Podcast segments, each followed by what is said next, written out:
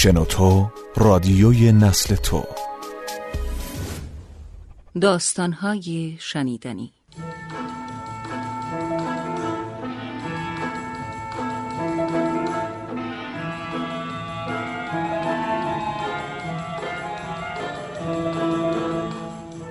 چرند و پرند.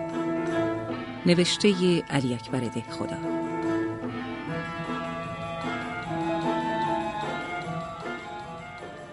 از شماره هفت و هشت روزنامه سور اسرافیل پنجشنبه 21 جمادی الاخر 1325 هجری.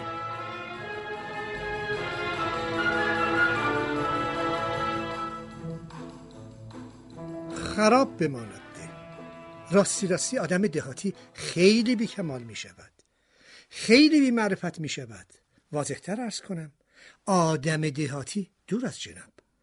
دور از جناب. بی ادبی می شود حیوان درست حسابی است.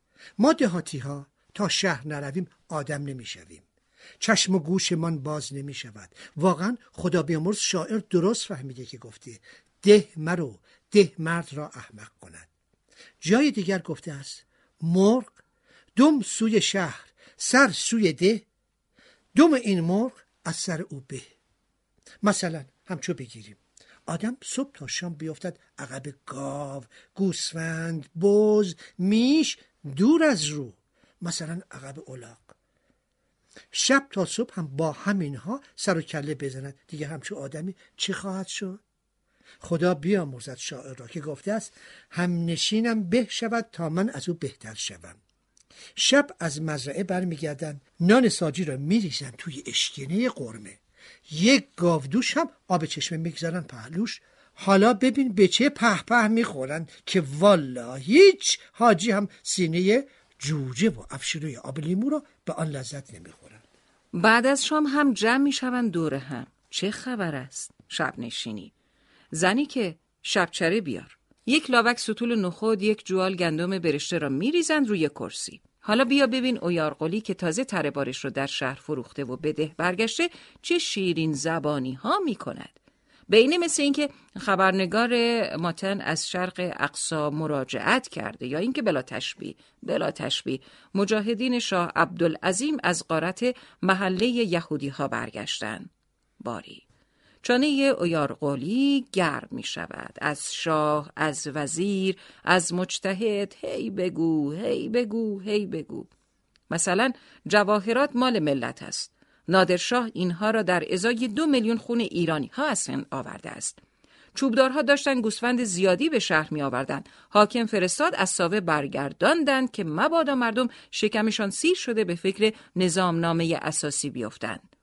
یک نفر پیش خدمت مخصوص رفته زانوی یک سید مجتهد را بوسیده که بیا برو عبدالعظیم سید گفته که من از اول انقلابات از خانه بیرون نیامدم محض اینکه در این آخر عمر اعانت به ظالم نکرده باشم. یک فراموشخانه درست کردند مردم را می‌برند آنجا برای اینکه هم قسم بشوند که همه وزیرها باید از نوکرهای شخصی وزیر داخله باشند. باری. چه درد سر بدهم. اینقدر از این دروغ ها می گفت مثل اینکه خانه خراب شده این دو ساعت که در میدان قاپوق و کاه فروش ها در دکان اللافی بارش را می فروخته آن مردکه توتونبر آن جنگیر ساعد منشور نظام دلال آن چند نفر سید آخون آن چند نفر فکلی ها و هرچه راپورچی در شهر بوده پیش او آمدند و همه اسرار مگو را به او گفتند. باری مطلب از دست نرود. صحبت در اینجا بود که آدم تا شهر نیاید چشم و گوشش بسته است. بله مطلب اینجا بود. چند سال پیش که همین اویار قلی آمده بود شهر برای عروسی پسرش اسباب بخرد شب پای تنور می‌گفت در شهر معروف شده که در تبریز یک حاجی محمد تقی آقای صراف هست که چهل ست هزار کرور پول دارد. پانصد تا بیست تا گله هزار تایی دارد. ده تا پنجاه تا ده ششتانگ دارد. سگ دارد گربه دارد مادیان دارد شطور دارد قاطر دارد فلان دارد بهمان دارد. ما میماندیم تعجب که چطور می شود آدم حاجی کاسب خداشناس اینقدر پول داشته باشد.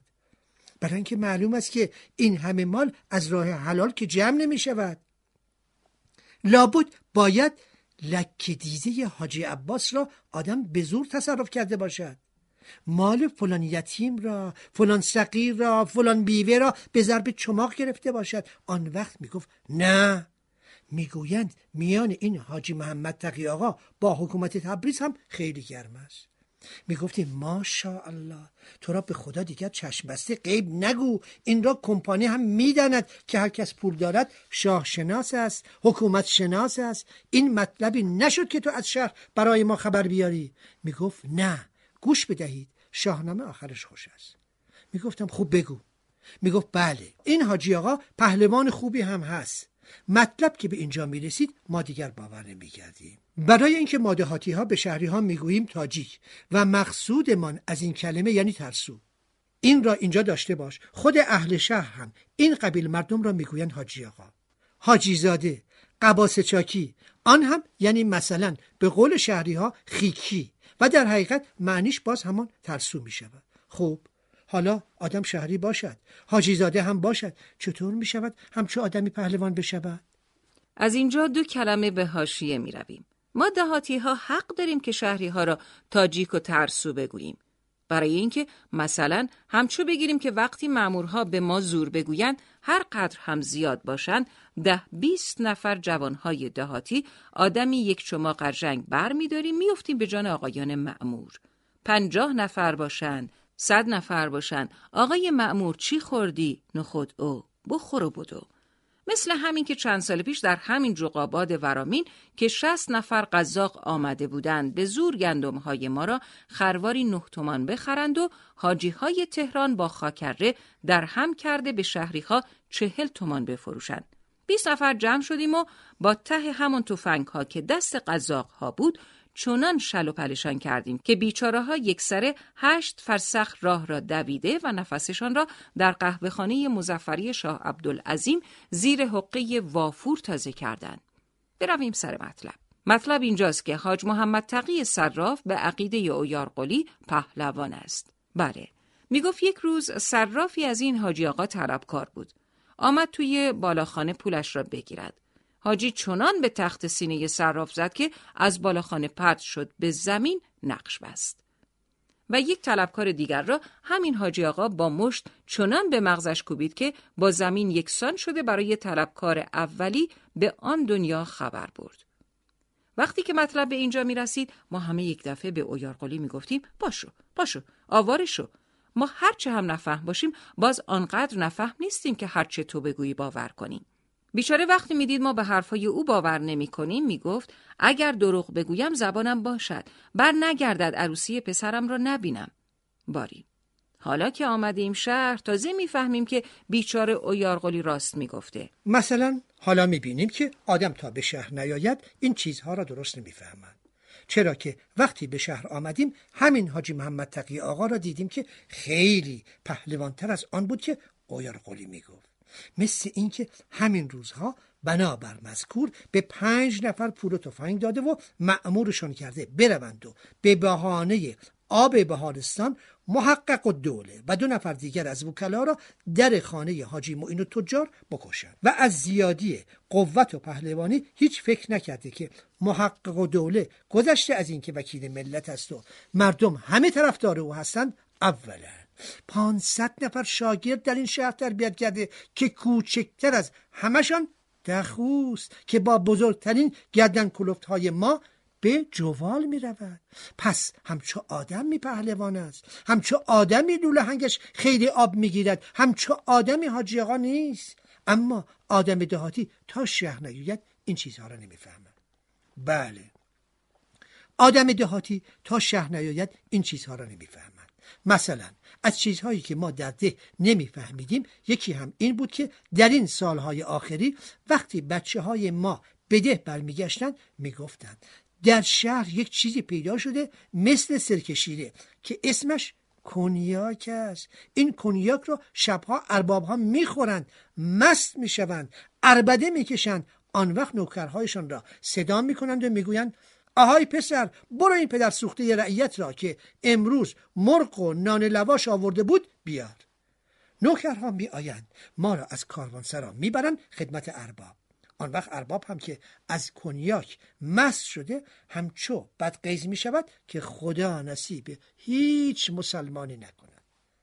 هنوز ما از راه نرسیده می‌گوید شنیدم امسال تو پدر سوخته پنجاه من گندم در پالوئه داری؟ می‌گوییم آخر ارباب. ما هم مسلمانیم ما هم ایال داریم ما هم اولاد داریم ما هم از اول سال تا آخر سال زحمت می‌کشیم. ما هم از صدقه سر شما باید یک لقمه نان بخوریم. آن وقت ارباب چنان چشمهایش از حدقه در می رود و خودش با عصا به طرف ما حمله می کند که مسلمان نشنود کافر نبیند و می‌گوید پدر سوخته را ببین. چطور حالا برای من بلبل شده؟ بچه ها بزنید. آن وقت بیست نفر مهتر. درشک چی؟ آبدار میریزن سر ما. تا می‌خوریم می‌زنن. باری مطلب کجا بود؟ هان مطلب اینجاست که ما دهاتی ها تا شهر نیاییم این چیزها رو نمی‌فهمیم. مثلا همین کنیاک که به عقیده ما یک چیزی بود مثل سرکه شیره حالا که به شهر آمدم تازه می‌فهمم که کنیاک آدم است. کنیاک سرکه شیره نیست. بله کنیاک آدم است. کنیاک یک زنی است. خدایا. حالا اگر کنیاک ما را نبخشد چه خاک به سر کنیم؟ این گناه نیست که ما چندین سال پشت سر یک آدم غیبت کنیم و بیچاره یک زن دست و پا کوتاه را سرک شیره بدانیم. بله این معصیت بزرگی است. من حالا در حضور همه شما مسلمان ها اقرار می کنم که کنیاک خانم آدم است. کنیاک خانم خانه عبدالباشی حضرت والا است کنیاک خانم چهار پنج هزار تومان گوش بزاز و بقال و عطار رو بریده و حالا که جانشین گلین شده بیچاره طلبکارها دستشون جایی بند نیست. هر کس ادعای طلب بکند کتک می‌خورد. حبس می‌شود نفی می‌شود و اگر خدایی نکرده آدم بگوید بعضی از اصفهان بعد از آنکه دستی به سر گوش کنیاک خانب کشیدند و مطلب بازاری شده کنیاک را از شهر بیرون کردند و برای گوشبری کسبه به تهران ارمغان فرستادن آن وقت دیگر آدم دو دفعه کافر می شود کانال شنوتو را در تلگرام و اینستاگرام دنبال کنید. بلکه مطلب اینجاست که ما دهاتی ها فقط تا شهر نیاییم هیچ چیز نمی‌فهمیم. بله ما دهاتی ها تصور می کردیم که سید، آخوند، مجتهد وقتی اسم فرنگی بشنوند از غایت تقدس دهنشان رو کر می‌کشند. حالا که به شهر آمده می بینیم یک نفر آدم که هم سید است، هم مجتهد است، هم آخوند است هم برادر یک مجتهد بزرگ انباردار هاست در روز سهشنبه پنجم همین ماه ساعت نه فرنگی با یک نفر دیگر در زرگنده با مینورسکی شارژدافر روز خلوت می کنند. بعد از آن یک ساعت و نیم دیگر هم با همان مینورسکی صاحب و آن شخص دیگر خدمت سفیر مشرف می شوند و یک ساعت و نیم هم با او خلوت می کنند. و آخر هم سید به هر دوی آنها دست می دهد و سوار درشکش می شود و آن سید را جلوی درشکه نشانده و هیچ دستش را در آن آبهای جاری زرگنده نمی شورد. بله. آدم دهاتی تا شهر نیاید این چیزها را نمی‌فهمد. مثلا ما دهاتی ها وقتی اسم سرتیب، صاحب منصب، سرهنگ میشنیدیم بدنمان میلرزید و پیش خودمان اینها را مثل یک لولو تصور می‌کردیم و می گفتیم یقین اینها آدم می‌خورند. یقین اینها انصاف ندارند. یقین اینها رحم علی در دلشان نیست. در صورتی که این مسئله هم اینطور نبود که ما می‌گفتیم.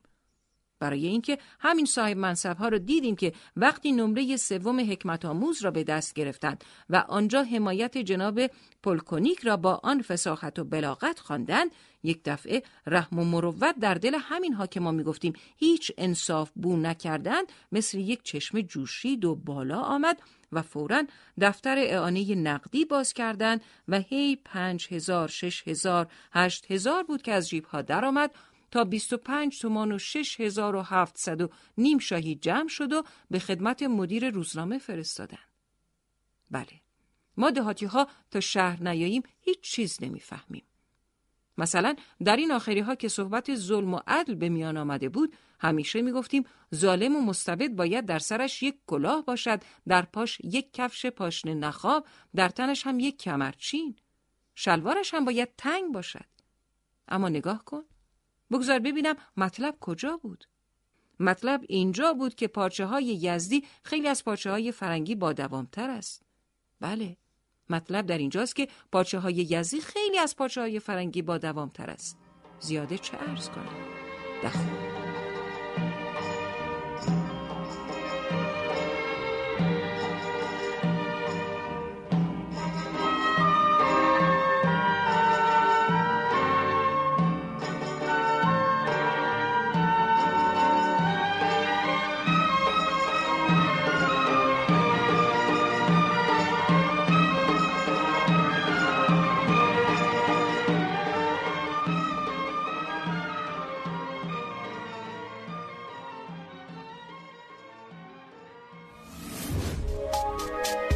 حالا به این موضوع فکر کردی که تجربهاتو با دیگران به اشتراک بذاری؟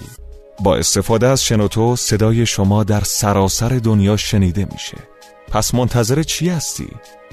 تجربهاتو با دیگران به اشتراک بذار